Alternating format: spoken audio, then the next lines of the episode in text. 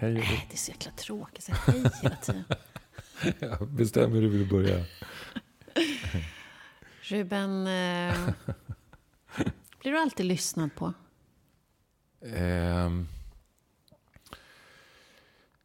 En bra fråga. Ehm, jag tror att en, en del av mitt liv, alltså i, i synnerhet i, när jag var ung, så upplevde jag att jag inte blev lyssnad till. Att, jag, att mina behov inte blev tillgodosedda. Mm. Eh, och det har jag rätt mycket fog för faktiskt idag när jag tittar på hur min, min uppväxt var. Eh, Pratar vi barndom nu? Ja, eller? barndom Ung eller ung vuxen Mm. eh, faktiskt. Men sen tror jag också att, att en del av mig har blivit lyssnad på. Att jag har haft en röst i tillvaron. På grund av dels att jag är man, dels att jag, min, mitt yrke och så vidare. Det har gett, det har gett en, en, en sån eh, position liksom, av att bli lyssnad till. Men det har inte alltid varit min upplevelse däremot. Eh, och det är lite intressant. Mm. Att eh, en känsla av att ha, ja, mm, har kanske tagit plats men inte känt att, att jag har gjort avtryck på det sättet som jag hade önskat. Eller att andra upplevt att du har hörts, men du själv inte känner dig hörd. Exakt. Mm. Och du då? Den är jobbig. Ja, den är jobbig. Den är väldigt Den är jobbig. jobbig, är När andra bara, jag hör dig. Nej, det gör du inte. Nej. Ehm, ja, det är klart att jag varit med om att inte blivit lyssnad på. Jag blir otroligt provocerad av det faktiskt. Mm. Barnsligt provocerad Mm. kan jag tänka. När jag tänker på det så handlar det...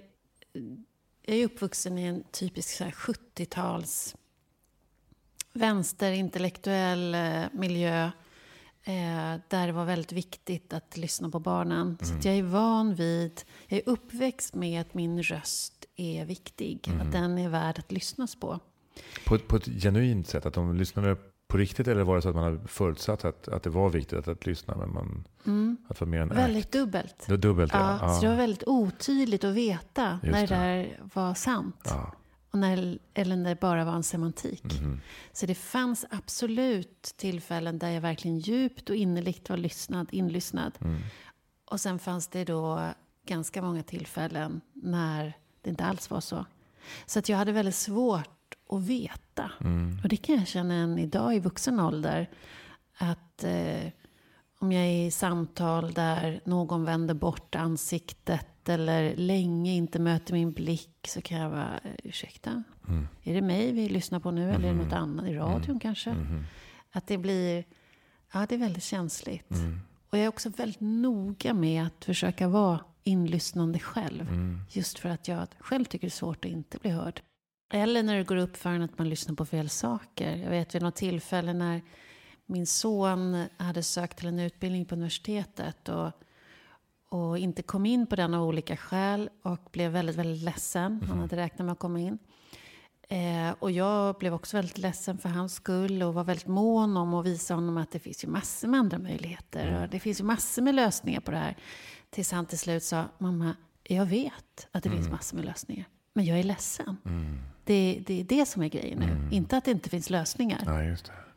Och då kände jag, eh, nu vart det fel här. Det var fel kanal jag lyssnade på. Ja, precis. Mm. Det där är också en konst. Alltså, för det, vad jag hör där också, det är ju alltså dels hur man lyssnar, men också konsten att trösta. Mm. Att det, det, är också, eh, det är också ett program faktiskt. Ja, det är det. Alltså hur, att det här att vi hela tiden vill trösta när Ja. någon sörjer någonting. Mm. Medan det faktiskt är rätt viktigt att få plats, att få sörja och vara ledsen över att man inte kom in. Ja, Ja, det är ju det. Åh, Ja, det är inte jag bra på, Ruben. det tror jag, jag är att du... dålig på det. Nej, Jo. det tror jag inte alls att du Mm. är. Det tror jag faktiskt inte på. Ja, men det Det är är jag. bra att, att, man, att, vi, att vi är medvetna om, om det. Liksom. Bara, bara det Mm. gör ju en skillnad, tänker jag. Jo, men det är just det här att man är snabb själv att bedöma vad är det som är eh, problemet nu. Och så Ja, kliver man in ja. och ska försöka att stötta in lösning just där. Fast man har inte, man har inte zoomat in rätt problem. Ja, precis. Det, det är så lätt i Ja. en ambition att vilja göra gott. Ja, ja det, det, jag tror att det, Vi har pratat lite grann om skuggsidor och sådana saker. Och jag Mm. tänker också att det är lite grann när, när ens eget obearbetade träder fram. Mm. Och ehm, jag blir stressad över att den andra, att, eller, eller, eller att mitt barn är ledsen. Mm. Eh, ledset. Så, så eh, börjar man att trösta på fel sätt. Ja, usch. jo. Vi är hårt att vara människa. Det är hårt att vara människa. Men du, vi ska träffa en människa. Ja, vi ska träffa Shade Amao Forsman Mm. idag. Mm. Eh, som är verksamhetsutvecklare på Fryshuset. Mm. Eh, och där hon eh, arbetar med frågor kring ungas delaktighet. Mm. Att lyssna på, på det, de ungas röst. Och eh, ja, Mm. Det ska bli väldigt intressant. Ja, och hon kom till eh, mitt kontor i centrala Stockholm en, en härlig solig marsdag.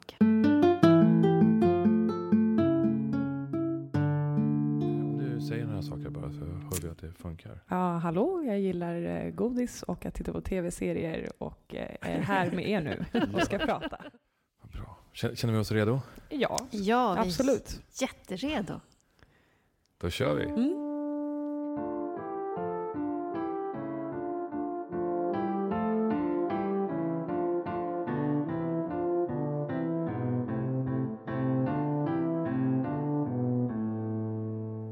Välkommen Shade Amao Forsman. Tack. Vad roligt att ha dig här Tack, i Podd. Mogna. Mm. Ja. Jag har hört så mycket gott om dig. Gud, jag blir nästan generad. Men Men eh, det behöver du inte bli. Men jag är ändå nyfiken. Har du mognat något den senaste tiden? ehm, ja, det tycker jag är lite svår fråga faktiskt. Ehm, för mig så handlar mogna, eller om man säger så här, jag skulle säga att jag kanske har växt. Mm. Ehm, och det får man väl ta vad man vill ifrån. Men mogna för mig handlar kanske om när man är van med i växandet. Eh, Mm. och det, jag märker att jag blir chockad varje gång jag växer. Så att jag tror inte att jag är riktigt i stadiet eh, att mogna än. Utan jag växer mer kanske. Och vad är skillnaden mellan att vuxen växa och mogna?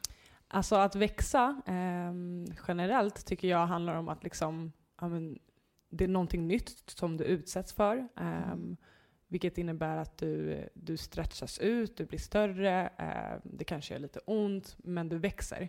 Mm. Ehm, när du mognar så har du växt i någonting ganska många gånger. Det, det sker om Mm. och om igen. Ehm, så du är ganska van i växandet och det är inte så svårt att ta till sig växandet. Du blir inte lika Mm. chockad av växandet. Liksom. Och vilken fin beskrivning av Verkligen. att mogna. Mm. Verkligen. Var... Vill du berätta om, eller dela mer om någonting av ditt växande den senaste tiden? Mm, ja, men jag tänker att ehm, som eh, rasifierad kvinna i Sverige så får jag ju ta del av väldigt många olika maktstrukturer. Mm. Ehm, och det är faktiskt en ständig kamp att bli medveten om det. mm. Ehm, och den, den sker liksom i olika stadier, tänker jag. Men den senaste som jag har liksom stött på är väl också eh, den här liksom duktiga flickan eller duktiga kvinnan-syndromet och hur den kopplar till eh, ens prestationer. Liksom. Mm. Ehm, och den har jag blivit väldigt medveten om. ehm, också för att jag, jag vill så mycket. Eh, och jag tror att vi många är som, mm, när det kommer till att liksom vilja förändra och påverka i samhället så vill man ganska mycket. Men där kan man då kanske begränsas av de här liksom, eh, normerna som säger hur mycket man ska kunna och hur Mm. mycket man ska göra och prestera. Eh, så nu har jag blivit mycket mer medveten om det helt enkelt. Och jag tror att det är där jag har växt i att så här, det är okej att vilja men inte göra allt. Liksom. Mm. Mm. Typ så. Känner Det är att, väldigt bra insikt. Ja, verkligen. Känner du att, att kraven är större på, på dig på grund, av, på grund av att du är rasifierad kvinna? Eh, nej, det tror jag inte. Alltså jag, jag känner... ehm, jag känner inte att kraven är större på mig på, eh, per se. ehm, Mm. utan jag tror framförallt att det är mina egna krav ehm, som liksom ställer till det för mig. Ehm, men med det sagt så kommer ju de kraven någonstans ifrån. ehm, och de har nog liksom internaliserats, om man ska säga så, utifrån hur samhället ser på kvinnor och eh, framförallt i relaterat till män. Så, Så för mig så känns det lite som att liksom oftast att eh, kvinnor behöver göra dubbelt så mycket men märks hälften så lite. Liksom. Mm. Ehm, och det är inte någonting som jag tror sker medvetet, eller vad man ska säga, men det händer i samhället. Och då vill jag bara fylla i att det inte bara är någonting du känner, utan det är också så det är om man Mm. tittar på statistik och forskning. Mm. Så att det är klart att den det finns ju hela tiden en samverkan mellan den man blir och sin identitet och de krav och förväntningar som finns outtalat och uttalat som normer i, Mm. i vårt land. Mm, vad, vad häftigt att bli medveten om det så pass tidigt ska jag säga. Jaså? Ja. ja, nej men verkligen. Mm. Och skönt eh, tycker jag. Mm. Ehm, för att då, har- då, då har man någonting att jobba utifrån. Och jag tror inte att jag är klar. Jag tror inte Nej. någon någonsin blir klar. Mm. Eh, men det eh, är ju faktiskt ett privilegium att få eh, vara medveten om det. Så det håller jag faktiskt med om. Mm. Mm, mm. Jag tänker, eh, när jag läser lite grann om dig och när jag lyssnar på dig nu också så använder du en del ord. Mm.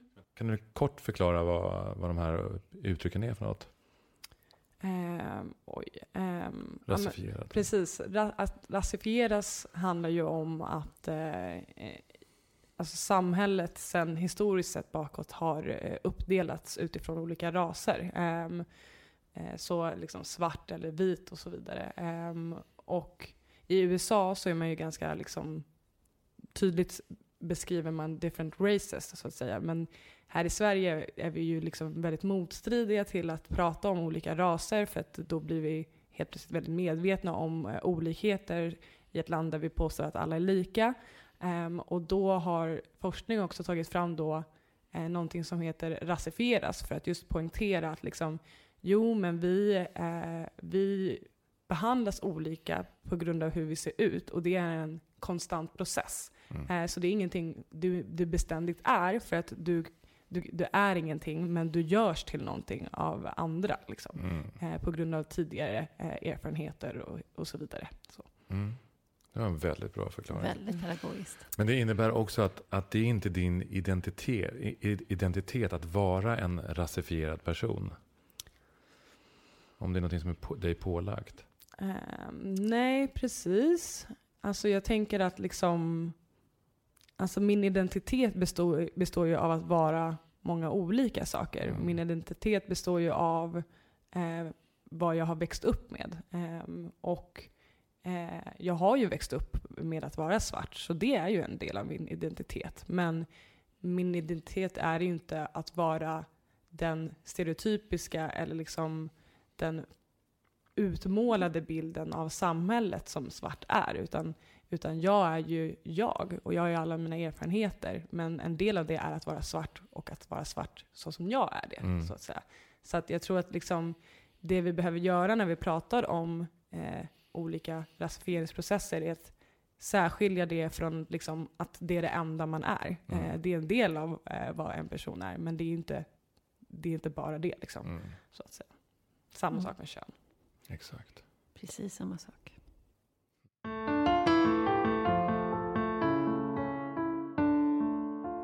Du, du vill ju värna de ungas röst i vårt samhälle. Vad tänker du att de unga har att säga? Att, som, varför är de ungas röst så viktig? Mm. De ungas röst är, är, är och har alltid varit viktiga. Ehm, eh, jag tror att det också är väldigt viktigt eh, jag tycker om att liksom hela tiden gå tillbaka till historia och till vad vi har. Och det, det unga alltid har gemensamt genom tiden, eh, tiderna är att det är de som driver på förändring. Det är Mm. de som vågar tänka nytt, det är de som vågar uttrycka det som faktiskt inte finns just nu. Um, och vi ser ju att unga liksom allt, allt mer får en viktigare och större roll i samhället just för att vi också börjar förstå att så här, hur vi har uppdelat samhället i äldre och yngre och kvinnor och män och svarta och vita. Det, det, är liksom, det bygger egentligen inte på mer än att några få vill sitta på makten. Liksom. Um, det finns egentligen en konkret anledning till att ungas röster är, är, inte skulle vara lika viktiga som andra eh, grupper i samhället. Ehm, och det är av den enkla anledningen som jag ser att unga behöver vara eh, kontinuerligt delaktiga i de olika processer som faktiskt eh, påverkar dem och deras liv. Liksom. Mm. Mm. Hur, hur kan man gå tillväga för att eh, göra en ung, att ta, ta tillvara på ungas, den, det ungas röst? Um, det är ju många olika processer. Det beror på vad du har för egen roll, tänker jag. Um, men uh, att bjuda in uh, är ju alltid uh, viktigt. Så har du något sammanhang som du tror att, liksom, att unga kan vara delaktiga i, så vänd dig till plattformar där unga finns och fråga, um, tänker jag. men, eller samarbeta med andra aktörer som når unga. det tror jag det finns liksom flera konkreta sätt att gå tillväga där. Mm. Mm. Finns det någon i ditt arbete och där du rör dig och så, finns det eh, för alla unga är ju individer också såklart, mm. med olika erfarenheter eh, med sig. Men, men det här som du säger, att de unga ändå kanske har ett ändå gemensam, finns vissa gemensamma perspektiv. Är det någonting så här, som du har dragit slutsatser om vad du hör från de ungas? Mm. Går det att säga så? Ja, eller kan inte du förtydliga lite ja, vad du är inne på? Ja, jag hörde själv flummigt det lät. Jag menar mer om du har i ditt arbete och när du har lyssnat runt. Kan du se signaler? Finns det något gemensamt i det du hör mm. från de unga? Den generationen. Mm. Ja, alltså. Eh, jag tycker att det är mycket centrerar kring liksom bemötandet. Alltså att eh, jag, jag, tror att så här, vi kan dels prata om de frågor som unga är intresserade av och då, då är det liksom som väldigt mycket forskning visar, det handlar om miljö, det handlar om jämställdhet och jämlikhet, det handlar om rasism.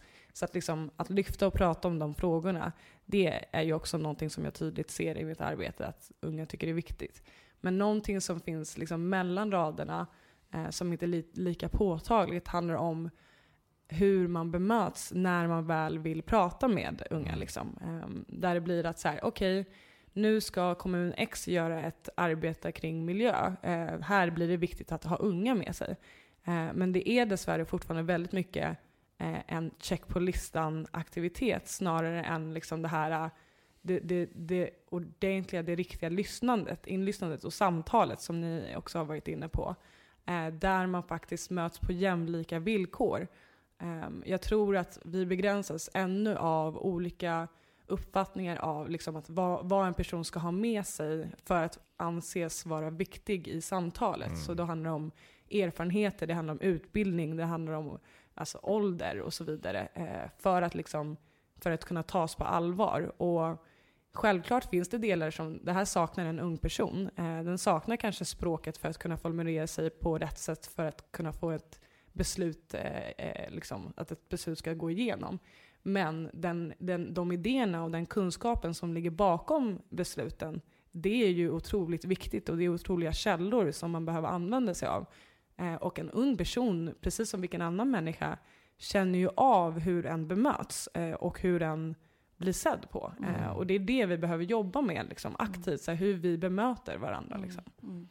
Och här, eh, det jag hör då, det är, det är att att det vuxna samhället behöver mm. mogna i vårt förhållande till de ungas röst och vilja. Mm, jag tror det. Och, och jag, jag, jag är inte heller liksom jätte så för eh, att ansvaret bara ska ligga på en part, eller vad man ska säga. Utan jag, jag tycker lika mycket som eh, alltså unga ska ge, eller vuxna ska ge tillit till unga och öppna upp för dem, så behöver också unga ha förståelse för att liksom, andra människor kommer med olika erfarenheter. Med det sagt så är det faktiskt vissa människor som har levt i världen lite längre och kanske har hunnit mogna eller kanske har hunnit förstå olika liksom, processer eh, i, i en annan grad. Så därför tycker jag också att man ska ha mer utrymme och tålamod för eh, unga eh, mm. som är i början av sin process att upptäcka hur komplex den här världen är. så att säga. Mm. Så att där, där någonstans har man ändå, tycker jag i alla fall, ett lite större ansvar att liksom vara den, vara the bigger person om man ska säga så. Mm. Hur, hur gammal är man när man är ung? Eh, de unga vi jobbar med ehm, är ju liksom allt från 13 upp till eh, ehm, ja, men upp till liksom min ålder, alltså 27-28 liksom. Men när jag pratar om ung, det jag ser framför mig är människor som eh, precis ska gå ut gymnasiet, eh, eller så 18, 19, 20 eh. Eh, där det är så här, okej okay, du förväntas ta en massa beslut men du är fortfarande väldigt liksom eh, ny. ny. Ja, mm. precis. Du har inte fått testa på att ha en egen lägenhet, du har inte fått testa på alla de här delarna mm. som som faktiskt eh, man tror inte spelar, eller jag vet inte om man tror att det spelar roll, men det är en del av att växa upp ju. Mm. det är ju det som får dig att förstå att okej, okay, jag ska klara mig själv. Det betyder att jag behöver ha koll på hur samhället fungerar. Liksom. Mm. Det är den, det för mig är ung, eh, mm. men det är för mig också otroligt liksom, eh, taggad på världen. Liksom. Mm. Så det är en källa eh, och det är en utveckling eh, som vi pratar om. Men när jag hör dig så tänker jag dels att, att få sin röst hörd, att någon lyssnar på en. Och du pratar om bemötande, att få känna sig viktig kan mm. jag tänka. Att jag får vara med och påverka. Det är också en del av att få verktyg för att mogna, tänker jag. Mm. Att eh, för mogna, det är ju inte bara någonting man gör när man har fyllt 52. Utan det är ju, tänk, för mig är det en process som startar från början, att växa. Mm. Eh, och att att som, jag tänker att som ung att få verktyg att både reflektera över, över mig själv, över andra, över samarbete, att vi tycker olika. Mm. Att vi, det är en del av att få med sig verktygen mm. för att kunna växa. Mm. Men var i processen, tänker jag, för att när, när du väl är 18-19 år och ska ut i samhället. Eh, eh så eh, vissa, vissa saker måste ske i, i tiden. Liksom. Det går inte att, att, få någon annan erfarenhet än när det, när det sker. Mm. Men eh, vad jag är ute efter lite grann och fiskar efter det är ut, vår utbildning, mm. skolan. Mm. Hur ser skolan ut idag tycker du mm. eh, i förhållande till det här? Mm. Um, jätteintressant att du lyfter det. Alltså, tänker du då liksom grundskola, gymnasiet eller tänker du upp till universitet? Eller? Äh, Egentligen så tänker jag grundskolan, alltså, mm. eller alltså från eh, förskola till mm. eh, gymnasium. Den obligatoriska. Den liksom. obligatoriska, eller, och den gymnasiala. Mm, precis. Nej, men, eh, jag tycker det är superintressant, för att jag tycker att liksom, om det är någonting som vårt samhälle som vi lever idag i har visat oss, så är det ju liksom det här behovet av eh, av kritiskt tänkande, av reflektion. Alltså så här, vi lever i en tid där informationsflödet är konstant. Liksom. Ehm, så att det innebär ju att det vi behöver stärkas i, det är ju hur vi hanterar all information, hur vi processar den. Um, och det tror jag att vi behöver lägga mer fokus på just i eh, skolan. Um, att tränas i samtalet, att tränas i att mötas och um, reflektera. och ja, men kritiskt analysera. Eh, och inte gå in i allting direkt utan faktiskt stanna upp lite grann och bara säga men vad... Eh, och det, jag tror att det är ju lite så här, det är en utmaning. Eh, för att återigen, alltså en del av liksom, ja, puberteten och att växa upp, det handlar ju om att få ganska stolt bara uttrycka det här är vad jag står för, punkt. Jag vill inte riktigt, riktigt rubba den åsikten. Mm. Och det ska och, inte man behöva heller. Och ställa sig i relation till andra. Och ställa sig i relation till andra, mm. precis. Mm. Att så här, det är så man växer genom att få utmana. Liksom. Eh, så att det behöver vi också ha med oss när vi då går in och säger så här, ja men samtidigt vill vi att ni ska liksom lära er kritiskt tänkande. Så här, det behöver hela tiden vara ut, eh, utgångspunkten behöver vara den unga personens verklighet. Liksom. Men det talar inte för att vi fortfarande behöver jobba med de verktygen. Alltså så här, när sociala medier, när alla all, all de här nya teknologierna tar mer och mer plats i våra samhällen, mm. behöver vi ju bemöta det också på något sätt. Liksom. Men det har inte också lite grann med att eh, eh, jag, jag, jag, tycker att skolan har stagnerat i, i sitt sätt att, att, att utbilda våra unga. Det vill säga, när du kommer i puberteten, det är då man tar upp det här med till exempel sexualkunskap. Mm. Inte i trean, mm. eller tvåan, ettan, tvåan, trean. Alltså, då ska man säga, men det, är all, det är på tok för tidigt. Nej, men då tänker jag så här, nej, men man kan ta upp det på olika sätt. Mm. Eh, det handlar om en slags förberedelse. Och jag, eh, min upplevelse när jag nu har rätt mycket erfarenhet, dels av min egen skolgång men också av mina, alla mina barn. Eh, det är att, att skolan liksom hela tiden hamnar i kölvattnet. Mm. Den, den, den förbereder inte liksom, utan eh, när man tar upp sexualkunskapen, då är det pinsamt. Mm. Eh, och då, då har man plötsligt förlorat lite tid. Istället för att man har liksom verkt fram det och liksom, liksom låtit det liksom ta den tid det behöver. Mm. Samtidigt så händer det mycket. Det är ju inte så, det är bara ett par månader sedan som det kom in som en ny lag på att vi ska ha samtycke i utbildningen i skolan. Mm. Eh, att diskutera inte bara sexualkunskap utan också kring samtycke och närhet och så. Så det händer ju en hel absolut, del. Absolut. Den, det måste man ändå säga. Jag har suttit i styrelsen på Fatta och drivit, varit med och drivit de här frågorna hårt. Ja. Mm. Det, det, är jätteviktiga frågor. Det är och, jätteviktiga frågor, men jag tänker att det måste ske i tid. Mm. Att man inte behöver göra det precis när allting sker. Mm. Utan att bör, man bör börja med det på ett tidigt stadium. Mm.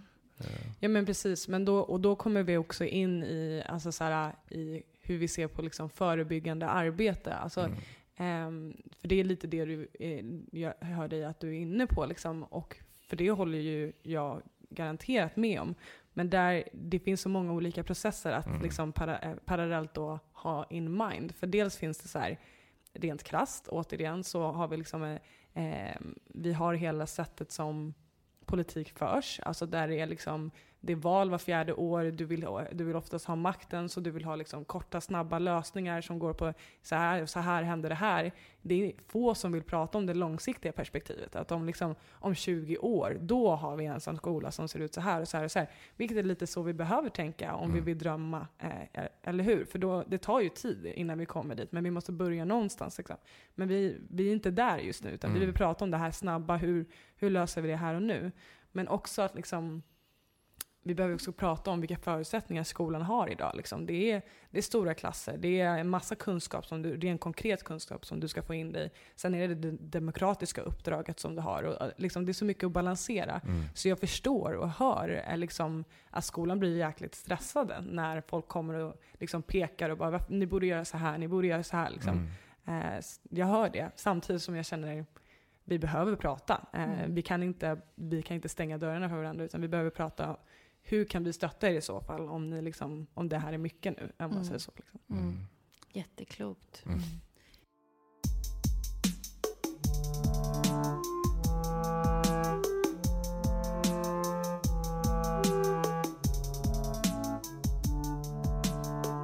Det finns ju många motkrafter till växande också. Jag tänker att ungdomars, att lyssna på ungdomar men också lyssna på medborgaren generellt. Om man tittar tillbaka de senaste tio åren så har ju vi pratat mycket om jämställdhet, metoo. Det har varit en stor debatt kring eh, inte minst också rasism. Samtidigt så ökar också det i vårt samhälle. Mm. Eh, nu, eh, jag menar, rasismen har väl definitivt ökat. Sexismen har också ökat. Eh, det, det, är som två parallellprocesser som nästan väger emot. Ju mer vi pratar, ju mer, fler som pratar jämställdhet, desto starkare blir också motkraften. Ju mer vi pratar om människors lika värde, desto mer blir också motkraften. Och det här, hur ser du det när du jobbar med ungdomar kring rasism, kring sexism? Hur? Eh, alltså jag tror också så här faktiskt att eh, jag tror att rasism och sexism eh, Alltså det, det, kanske till och med finns forskning om det, att det har ökat, eller man ska säga. Eh, jag vet inte. Eh, men också om man kollar på historiskt mässigt så vi lever ju faktiskt i en tid, väldigt många av oss, som är mycket bättre än vad det var förut. Alltså mm. förut hade vi ju ren och skär slaveri. Liksom. Så på det sättet så är det bättre. Jag tror det som dock har hänt är att vi har blivit mycket mer medvetna om vad som fortfarande sker. Vilket gör att det blir också det blir synligt för alla, inte bara de som utsätts för det, att det sker. Mm. Um, och då, så därför blir vi liksom mer medvetna och blir lite mer såhär, åh oh nej, men vad är det som händer liksom? Eh, Medan för alla andra som har utsatts för det här så är det så här, ja, nej men det här har vi sagt ganska länge, att mm. så här är det så att säga. Mm. Eh, så dels är det den processen. Sen tror jag också att det är, eh, en motreaktion. Alltså så här, människor som är vana att ha utrymmet, att, att ha offentliga utrymmet, att ha eh, samtalsutrymmet, vad du än vill kalla det det, det, de får kanske lite panik. Liksom. Man kanske mm. blir lite så här, vänta nu, eh, vad är det som händer? Jag trodde att jag hade liksom kontroll över den här situationen. Jag får väl säga vad jag vill och göra precis som jag vill. Det är ingen som ska komma och säga till mig här. Liksom. Det blir obekvämt för dem. Liksom. Mm. Den obekvämligheten som man som de här minoritetsgrupperna har egentligen fått leva med hur länge som helst. Så att säga. Um, men ja, och, men du var inne och nyfiken också på hur unga, hur ser man det här hos unga? Eller hur du ser. Ja, precis. Där du är, din eh, utkikspost. Ja, nej men jag ser det som, um, jag ser det som att min roll just nu eh, på mitt arbete är att liksom bära eh, de, eh, det unga brinner för. Liksom. Eh, och det är de här frågorna. Det handlar om rasism, det handlar om sexism. Eh, och som jag har varit inne på innan, de kommer väldigt mycket från ett argt perspektiv. Eh, jag tror också på mötet, det gör jag. Jag tror på dialog och jag tror på samtal. Eh, men jag tror också på att respektera eh, den process som unga går igenom. Ehm, jag tror att människor som kanske har eh, privilegier behöver faktiskt tillåta och, ge utrymme för ilska, ge utrymme för att få växa och för att få processa allting som man nu gör. Mm. Ehm, så att det här, det här kräver ju någon form av balans där vi liksom inte eh, förväntar oss att säga okej okay, bra, ni vill ju att vi ska prata om rasism, vart är ni då? Eh, varför är ni mm. inte här nu och pratar rasism med oss? Liksom? Utan snarare så här, vad kan jag göra nu för att liksom öka utrymmet så att när de är redo att prata om rasism så finns det plats för dem att göra det. Eh, kan jag jobba redan nu med andra arbetsplatser som inte alls är vana med att prata om den här rasismen för att bereda vägen för när den här unga generationen med så mycket styrka och kraft kommer komma, för den kommer komma. Mm. Eh, och om inte vi liksom bereder utrymme för dem så kommer vi förlora väldigt mycket på det tror jag i längden. Mm. Är det då också det blir eh, avarter av ilska? När man bränner bilar eller och man sabbar sin egen miljö och så vidare? Ja, mm, precis. Alltså, för jag funderade lite kring det faktiskt. Att så här, um, alltså hur kan vi stötta varandra i den här processen? Och där, där tror jag att det handlar mycket också om um, att, alltså, vad, vad är folk bär på? Vad är det som händer? Uh, och vem kan faktiskt uh, nå en sån person? Uh, jag tror, jag har lättare i alla fall att prata om saker och ting som jag har gått igenom med människor som har gått igenom liknande saker. Jag känner mig tryggare, jag känner att liksom, eh, den här personen kommer att lyssna på mig för den vet, eh, den vet själv liksom, hur det är. Eh, och i ett stadie där det är väldigt obearbetat, där det är väldigt skört, där det är jobbigt att prata om de här sakerna, då kommer inte jag att berätta om det för vem som helst. Mm. Eh, för att jag vill inte riskera det. Liksom. Um, men det är också en del av min läkande process. Alltså det är en del av den liksom vägen jag behöver ta för att en dag kunna prata med vem som helst om det utan att känna att det skadar mig. Liksom. Eh, och jag tror att den processen eh, behöver andra få förstå och eh, liksom, ha tålamod och acceptans för. Eh, med det sagt så behöver vi eh, vi behöver skapa samtal där samtal är redo att has, så att mm. säga. Om ni förstår vad jag menar. Liksom. Att, att börja där. Ja, men precis, börja mm. där. Precis. Mm. Jag tror att det finns, det finns människor, det finns eh, utrymme och det finns kunskap som är redo att behandlas. Eh, gå inte direkt in på de som är arga, liksom, eller vad man ska säga. För att jag tror att det kommer bara leda till att Eh, eller gör det också om du vill, men då måste du också vara beredd på att du kommer få en hel del ilska, sorg, eh, och frustration som kanske personifieras. Eh, mm. Vilket leder till att du kanske blir kränkt.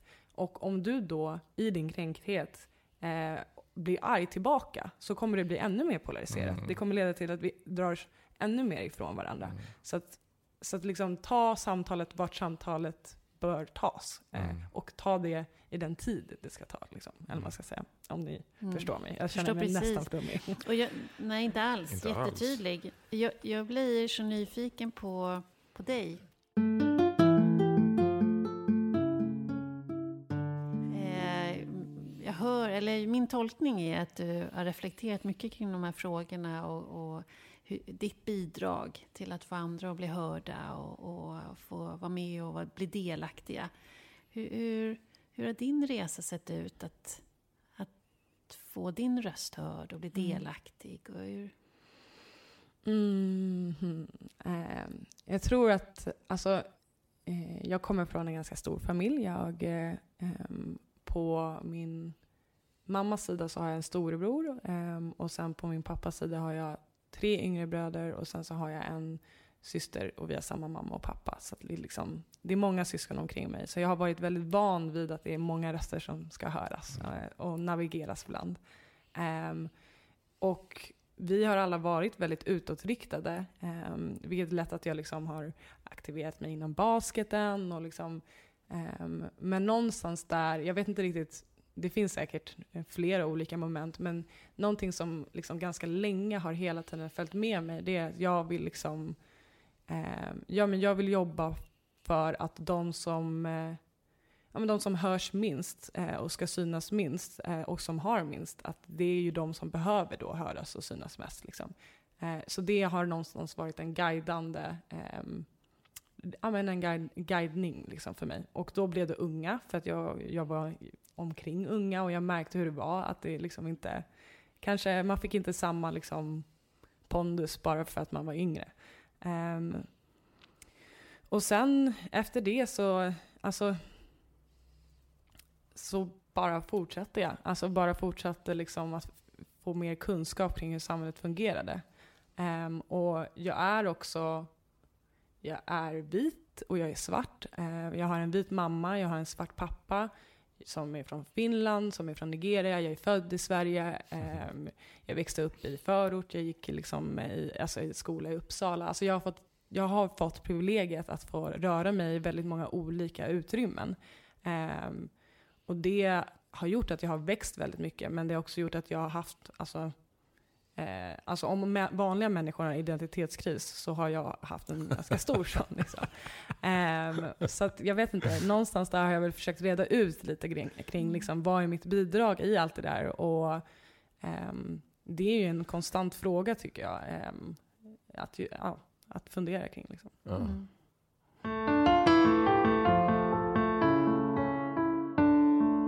När vi, när vi möttes här och eh, när vi skulle fastställa hur ditt namn skulle uttalas så, så la du till också att du, eh, att du är nygift. Mm. Att du gifte dig i sommar. Kärleken är ju en mognadsprocess inte mm. minst. Hur, hur, kom du fram till, eh, tänker jag, en ung människa som du, att du skulle gifta dig? Mm. Grattis för, för det ja, första. Grattis. grattis. Eh, tack. Eh, ja du, eh, bra fråga. Nej men ehm, jag tycker att eh, det finns faktiskt någonting det, jag har faktiskt lärt mig otroligt mycket av min man. Ehm, faktiskt. Eh, om man nu vill tro det. Jag skojar. Nej, men... Faktiskt.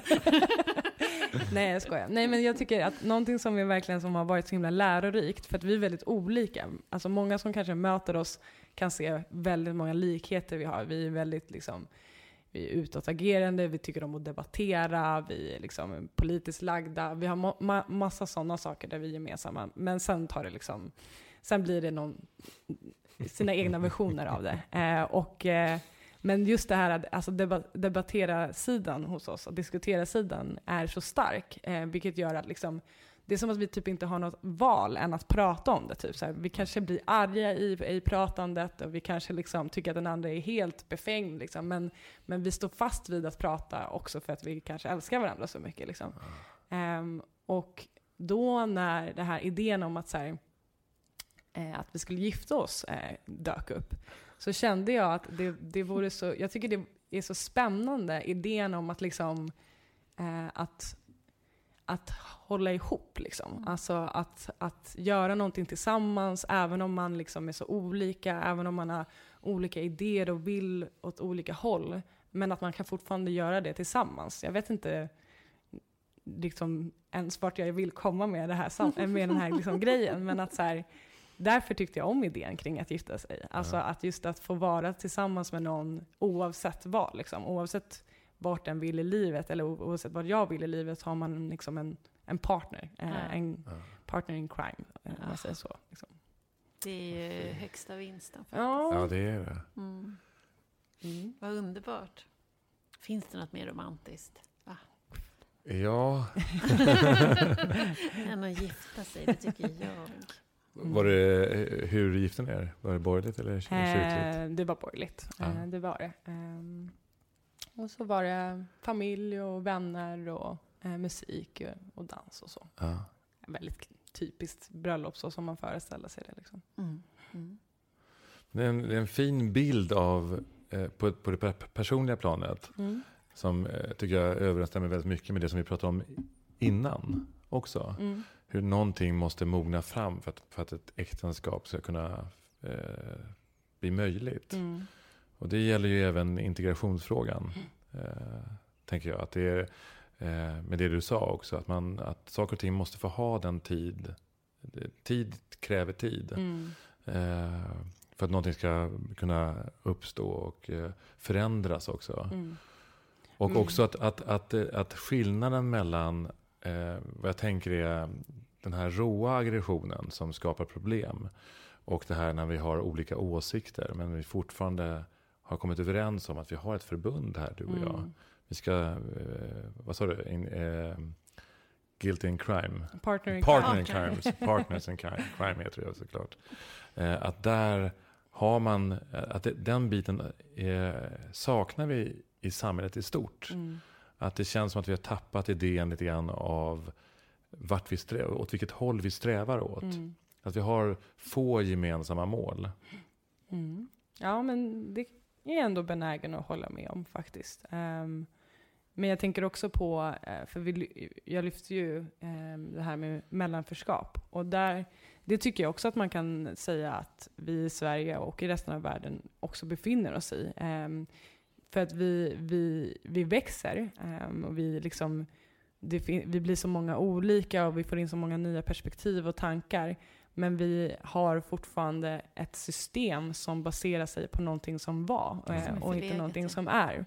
Ehm, och då, blir det, då hamnar vi i det här mellanförskapet där vi liksom, va- vart ska vi gå? Det, det, Mm. finns liksom, det, det blir lite både och. Ehm, och det skaver ju otroligt mycket och det får liksom olika eh, oförutsedda konsekvenser som Mm. för vissa ter sig i våld och för eh, vissa blir det mycket psykisk ohälsa. Liksom. Det. Ehm, så att vi behöver prata om så här, vad händer när, när det, eh, i det här glappet. Liksom. Ehm, När vi som kollektiv är i mellanförskapet. mm, Mm. precis. När hela gruppen är där fast Mm. på olika sätt. Mm. Det var det som du också nämnde, det här med att eh, populismen eh, växer samtidigt som eh, jämställdheten också Mm. ökar. Men det finns andra, att det hela tiden är motkrafter här. Mm. Men det är väl det som kanske betecknar ett eh, paradigmskifte. Mm. Att någonting är på gång, någonting är, är under förändring. Mm.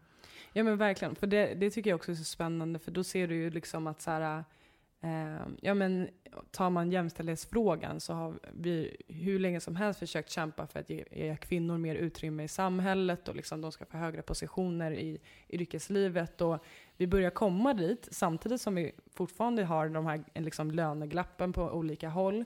Eh, men sen kollar du helt plötsligt på universitetet och vilka det är som då eh, tar examen och vilka som har den här liksom, den analytiska förmågan man får ändå med sig i universitetet. Och det är ju överlägset kvinnor. Mm. Eh, så Över då kan man ju, 60 procent Ja, men precis. kvinnor. Mm. eh, och då frågar man sig, men, aha, vad, vad händer med männen nu? Liksom? Mm. Eh, och då har, man, då har man tappat dem. Eh, och de, hamnar, de är kvar i sina hem och blir arga och känner sig bortglömda och bortsedda och vill skylla på någon och så får vi en syndabock. Och så, så att det blir liksom så här, i den här strävan som vi har, så vi måste hela tiden eh, tänka liksom, eh, Helhet. Ja, men helheten. Mm. Olika lösningar för olika målgrupper men för samma mål, eller vad man Mm. ska säga.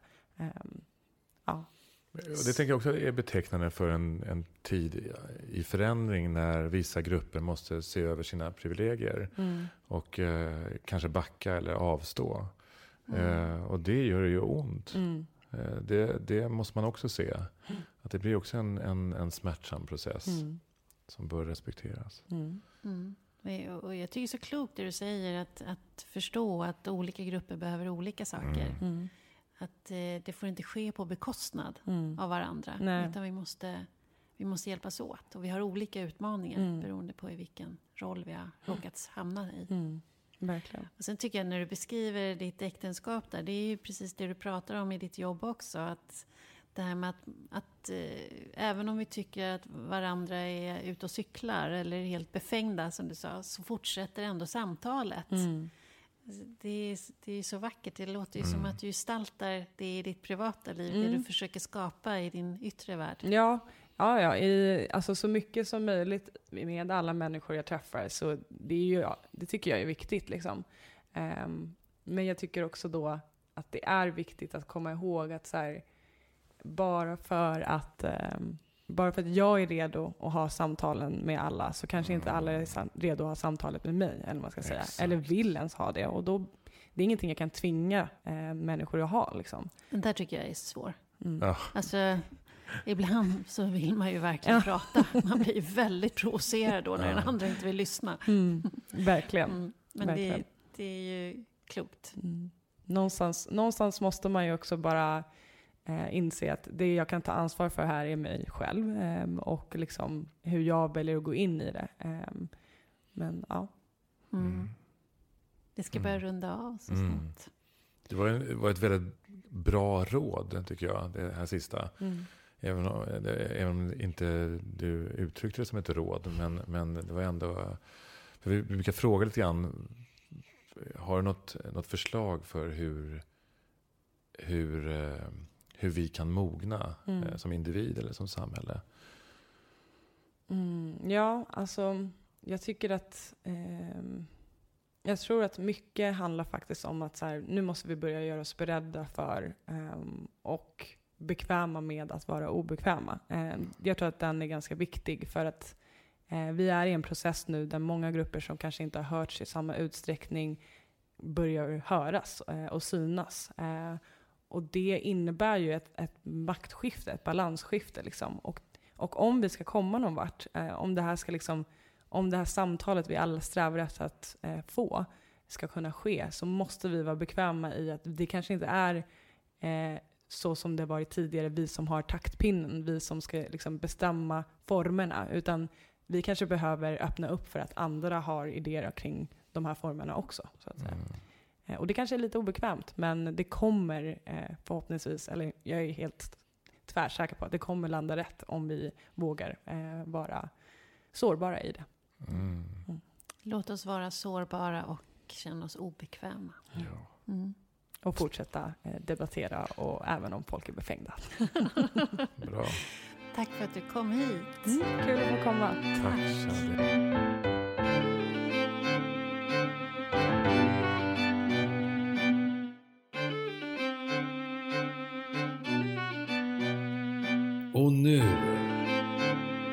Arturs reflektioner.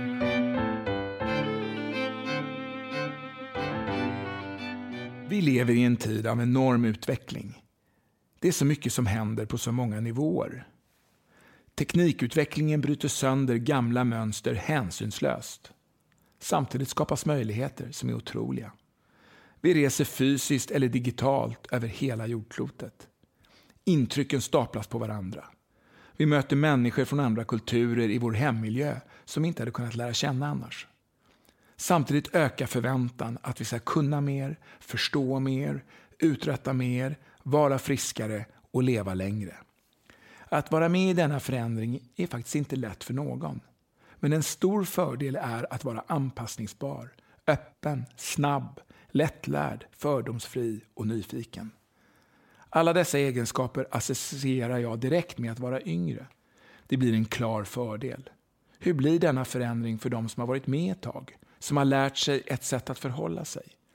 Snabbheten har filats av och förmågan att lära inte lika aktiv. Men erfarenheter av krockar, sår, vinster, förändring och överlevnadsstrategier med mera ska inte underskattas. Förståelse och ödmjukhet är centralt för att inte polarisering ska skjuta allt i sank. Olika ålder, kön, etnicitet, resurser, stad och land, kunskap, förmåga, utseende är parametrar och sammanhang som vi behöver bli bekväma med, även om det är obekvämt. Att balansera våra egna erfarenheter och sår i den här världen utan att bli så påverkad att det inte går att lyssna och prata blir centralt för vår demokrati ska fortsätta utvecklas och vi med den.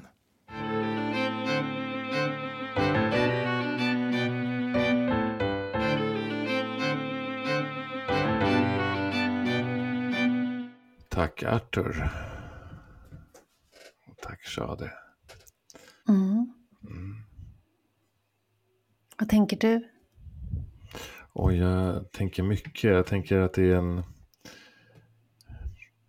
en ung människa som redan har rätt mycket på plats. Ja, eh, verkligen. Ja. Jag lärde mig ett nytt ord, mellanrummet. Mellanskapet. Mellanskapet. Ja, just det, precis. Mm. Ja. Ja, precis. Att, att befinna sig att vara lite grann utanför, att inte vara helt uh, utanför men någon slags mittemellan. Mm. Uh, Det skulle jag verkligen vilja fördjupa mig ja, kring. ja, Det där mellanskapet. just det. Och också det här med att vara, eh, som man förklarade så bra, att vara en rasifierad person. Eh, att, eh, vad, det, vad det innebar då att, att, att eh, leva i en, en svart människans kropp, eh, som man uttryckte det. Va? Att det, det är en erfarenhet som är svår att sätta sig in i vad det innebär i ett, att, att leva i ett, ett helvitt samhälle. Att det ändå trots allt eh, att det gör så stor skillnad hur man, Mm. hur man kan bli, bli bemött. Mm. Mm. Verkligen. Nej, det ska man inte på något sätt, tror jag, eh, tro att man kan förstå. Nej. Eh, om man inte själv har varit där. Mm. Man kan göra allt man kan för att försöka förstå Mm. och förstå konsekvenserna och vara med och bidra till att negativa konsekvenser kan minimeras såklart. Men det går nog inte att fullt ut förstå. Nej, det tror jag inte.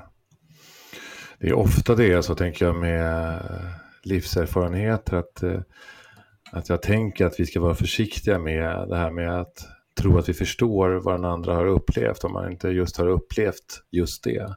Mm. Eh, Det betyder inte att man inte kan ha en känsla för, för eh, det lidande eller det, det, den utsattheten den personen har, har upplevt. Mm. Men jag tänker inte det är lite sånt som du sysslar med i ditt jobb? Det där med att sätta på sig någon annan människas skor. Jo, Försöka och fullt... Hur, hur långt... Hur upplever du? Hur, hur mycket kan man ändå vara i det utan att fullt ut förstå det? Om man nu bestämmer sig för att försöka förstå hur det är att gå i en annan människas skor. Mm. Alltså, eh, det är lite olika saker tänker jag att, att gestalta på scen och att, att leva. Eh, Ja, det är klart såklart. att det är. Men jag tänker ändå att eh, eh, jag tror att vi har möjligheter att ganska långt kunna eh, känna in vad ett lidande eller ett utanförskap eh, innebär. Eh, jag tror att vi har många vi har ett helt register av, ett helt känsloregister som vi kan plocka utav. Eh, och ibland så tror jag att vi tror oss vara en viss personlighetstyp. Och därför kan vi inte bli ledsna, därför kan vi inte gråta, därför kan vi inte bli arga och så vidare. Men jag tror att det, vi, vi, har ju, vi har ju allt det här i oss. Och det handlar bara om att få kontakt med det på ett eller annat sätt. Mm. Och det är en del av det som vi skådespelare bland annat håller på med. Mm.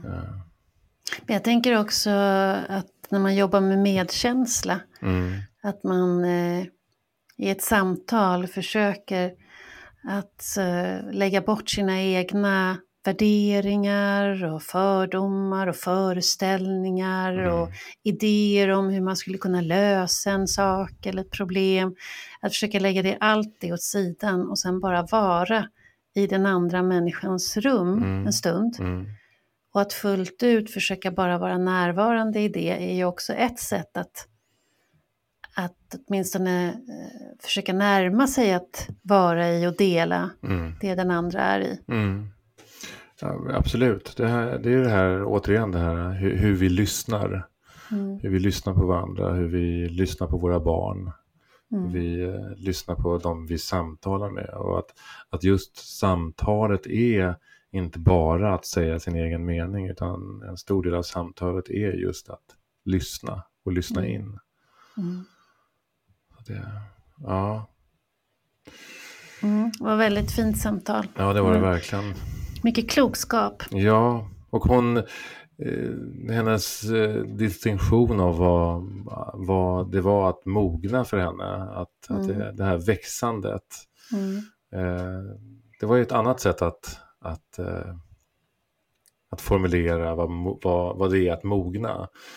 Eh, Själva rörelsen i det. ja, men vi har ja. också sagt det, fast med andra ord, att, eh, att, att vi är inte ute efter mognad, utan vi är ute efter processen Mm. att mogna. Mm. Att det är någonting som sker hela tiden. Mm. Det gav väl hon också uttryck för, tycker jag. Mm. Det var Mm. fint. Mycket. Mm. Ska vi säga så? Ja, det tycker jag. Mm. Tack för idag. Tack. Hej. Hej då.